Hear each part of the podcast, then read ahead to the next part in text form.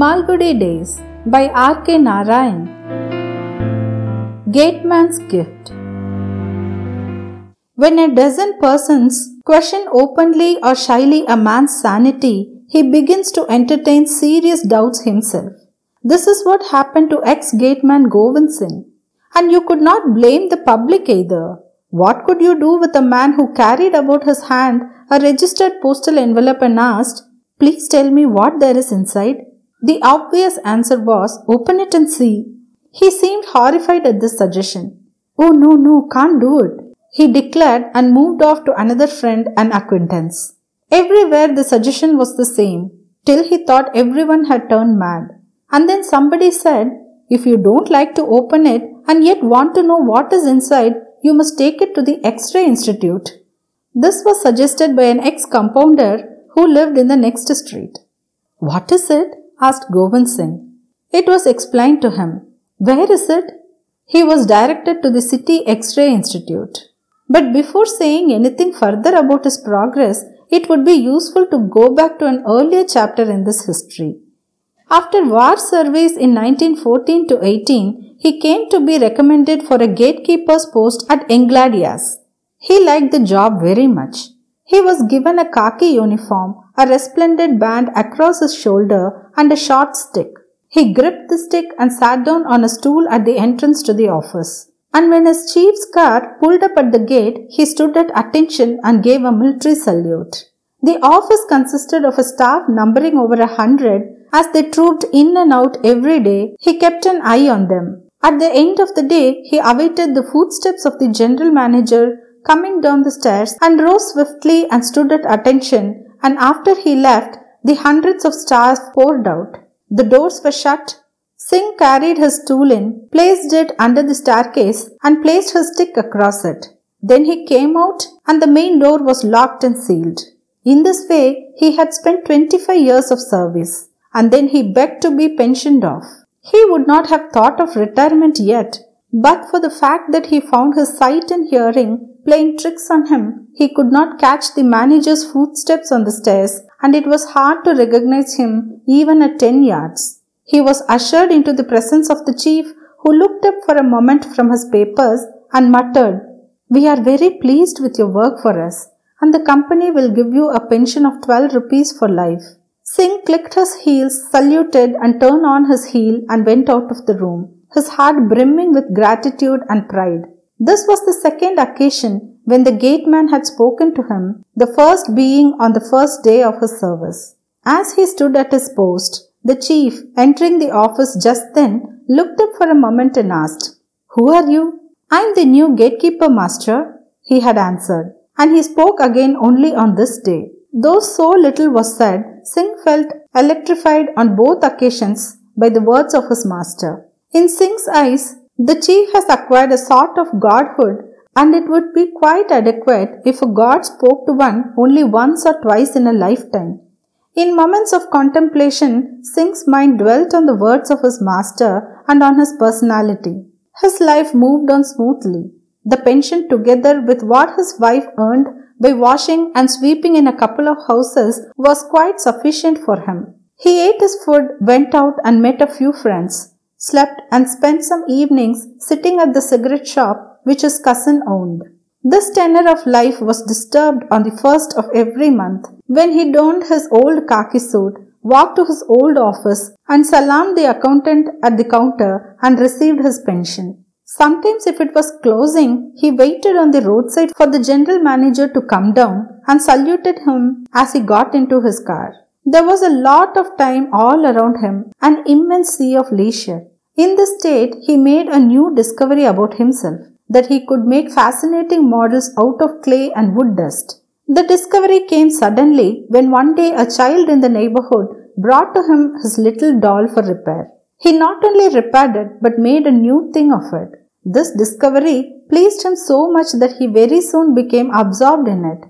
His backyard gave him a plentiful supply of plant clay and the carpenter's shop next to his cousin's cigarette shop sawdust. He purchased paint for a few annas, and lo, he found his horse gliding. He sat there in the front part of his home, bent over his clay, and brought into existence a miniature universe, All the colors of life were there, all the forms of creatures, but of the size of his middle finger. Whole villages and towns were there, all the persons he had seen passing before his office when he was sentry there, that beggar woman coming at midday, and that cucumber vendor. He had the eye of a cartoonist for human faces. Everything went down into clay. It was a wonderful miniature reflection of the world. And he mounted them neatly on thin wooden slices which enhanced their attractiveness. He kept these in his cousin's shop and they attracted huge crowds every day and sold very briskly. More than from the sales, Singh felt an ecstasy when he saw admiring crowds clustering around his handiwork. On his next pension day, he carried to his office a street scene, which he ranked as his best, and handed it over the counter to the accountant with the request, Give this to the Sahib, please. All right, said the accountant with a smile. It created a sensation in the office and disturbed the routine of office working for nearly half an hour. On the next pension day, he carried another model, children at play, and handed it over the counter. Did the Sahib like the last one? Yes, he liked it. Please give this one to him. And he passed it over the counter. He made it a convention to carry on every pension day an offering for his master, and each time his greatest reward was the accountant's talk reply to his question. What did the Sahib say? He said it was very good. At last he made his masterpiece, a model of his office frontage with himself at his post, a car at the entrance and the chief getting down. This composite model was so realistic that while he sat looking at it, he seemed to be carried back to his office days. He passed it over the counter on his pension day and it created a very great sensation in the office. Fellow, you have not left yourself out either. People cried and looking admiringly at Singh. A sudden fear seized Singh and he asked, The master won't be angry, I hope. No, no, why should he be? said the accountant and Singh received his pension and went home. A week later, when he was sitting on the pyol kneading clay, the postman came and said, A registered letter for you. For me? Any letter would have upset Singh. He had received less than three letters in his lifetime and each time it was a torture for him till the contents were read out. Now a registered letter. This was his first registered letter. Only lawyers send registered letters, isn't it so? Usually, said the postman. Please take it back. I don't want it, said Singh. Shall I say refused? asked the postman. No, no. Just take it back and say you have not found me. That I cannot do, said the postman, looking serious. Singh seemed to have no option but to scrawl his signature and receive the packet. He sat gloomily gazing at the floor. His wife, who had gone out and just returned, saw him in this condition and asked, What is it?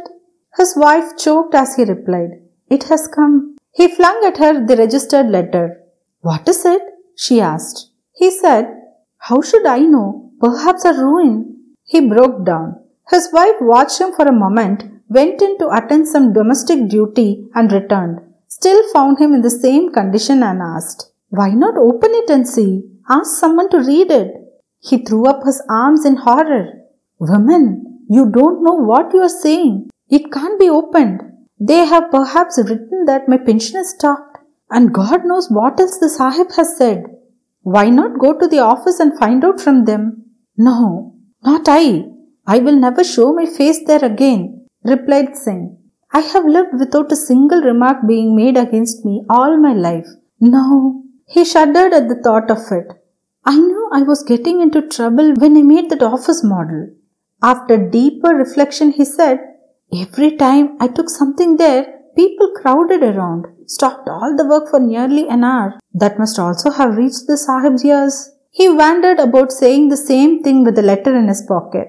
He lost his taste for food, wandered about unkempt, with his hair standing up like a hollow, an unaccustomed sight, his years in military service having given him a habitual tidiness. His wife lost all peace of mind and became miserable about him. He stood at crossroads clutching the letter in his hand. He kept asking everyone he came across, Tell me what is there in this? But he would not brook the suggestion to open it and see its contents. So forthwith Singh found his way to the City X-ray Institute at Racecourse Road. As he entered the gate, he observed dozens of cars parked along the drive and a Gurkha watchman at the gate. Some people were sitting on sofas reading books and journals. They turned and threw a brief look at him and resumed their studies. As Singh stood uncertainly at the doorway, an assistant came up and asked, What do you want? Singh gave a salute, held up the letters uncertainly, and muttered, Can I know what is inside this? The assistant made the obvious suggestion, but Singh replied, They said you could tell me what's inside without opening it.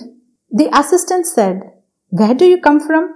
Singh explained his life, work, and outlook and concluded, I lived without remark all my life. I knew trouble was coming. There were tears on his cheeks. The assistant looked at him curiously as scores of the others had done before, smiled and said, Go home and rest. You're not all right. Go, go home. Can't you say what is in this? Singh asked pathetically. The assistant took it in his hand, examined it, and said, Shall I open it? No, no, no, cried Singh, and snatched it back. There was a look of terror in his eyes. The assembly looked up from their pages and watched him with mild amusement in their eyes. The assistant kindly put his arms on his shoulder and led him out. You get well first and then come back. I tell you, you are not all right. Walking back home, he pondered over it. Why are they all behaving like this? As if I were a madman. When this word came to his mind, he stopped abruptly in the middle of the road and cried, Oh, that's it. Is that it? Mad, mad. He shook his head gleefully as if the full truth had just dawned upon him. He now understood the looks that people threw at him. Oh, oh! He cried aloud. He laughed. He felt a curious relief at this realization. I have been mad and didn't know it. He cast his mind back. Every little action of this for the last so many days seemed mad, particularly the doll making. What sane man would make clay dolls after 25 years of respectable service in an office? He felt a tremendous freedom of limbs and didn't feel it possible to walk at an ordinary pace. He wanted to fly. He swung his arms up and down and ran on with a whoop. He ran through the market road. When people stood about and watched, he cried, Hey, don't laugh at a madman, for who knows, you will also be mad when you come to make clay dolls. When he saw children coming out of a school, he felt it would be nice to amuse their young hearts by behaving like a tiger, so he fell on his hands and knees and crawled up to them with a growl. He went home with a terrifying condition. His wife, who was grinding chili in the backyard, looked up and asked, What is this? His hair was covered with street dust. His body was splashed with mud.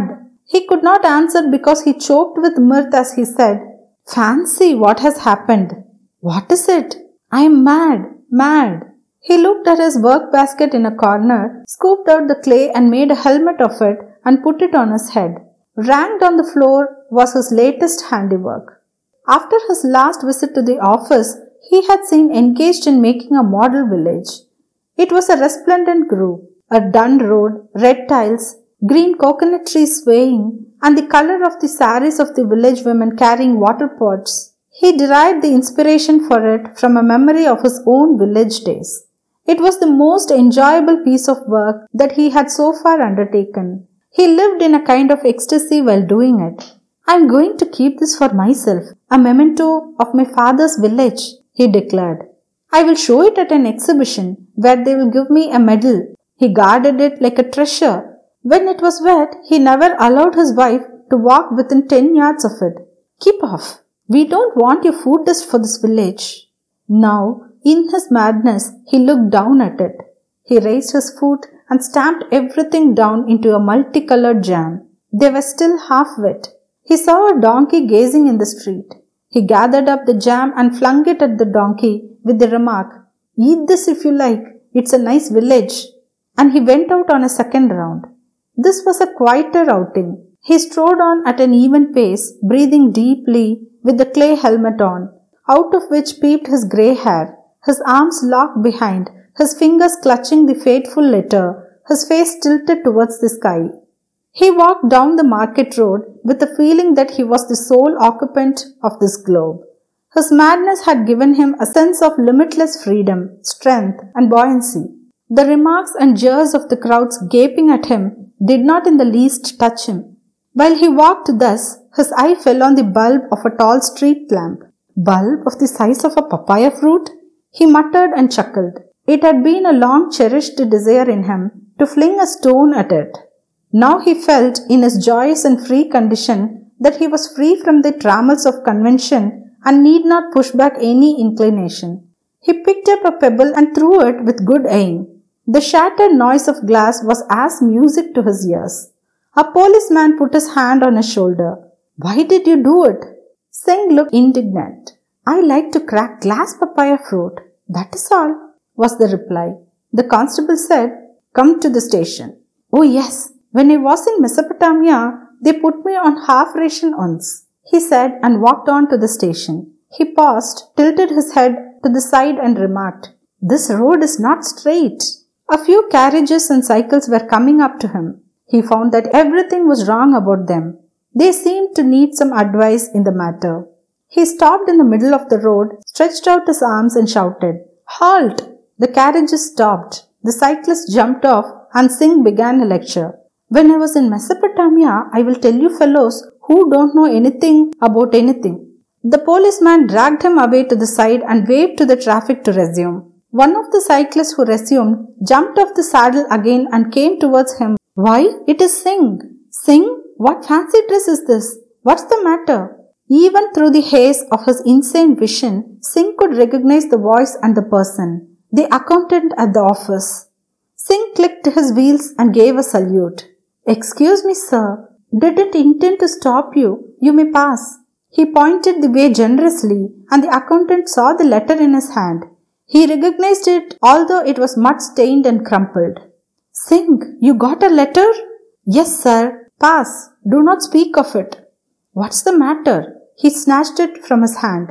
Why haven't you opened it? He tore open the envelope and took out of it a letter and read aloud. The general manager greatly appreciates the very artistic models you have sent and he is pleased to sanction a reward of 100 rupees and hopes it will be an encouragement for you to keep up this interesting hobby. It was translated to him word for word and the enclosure, a check for 100 rupees, was handed to him. A big crowd gathered to watch this scene. Singh pressed the letter to his eyes. He bent his brow and wailed, Tell me, sir, am I mad or not? You look quite well. You aren't mad, said the accountant. Singh fell at his feet and said with tears choking his voice, You are God, sir, to say that I am not mad. I am so happy to hear it. On the next pension day, he turned up spruce as ever at the office counter. As they handed him the envelope, they asked, what toys are you making now? Nothing, sir. Never again. It's no occupation for a sane man. He said, received his pension, and walked swiftly out of the office.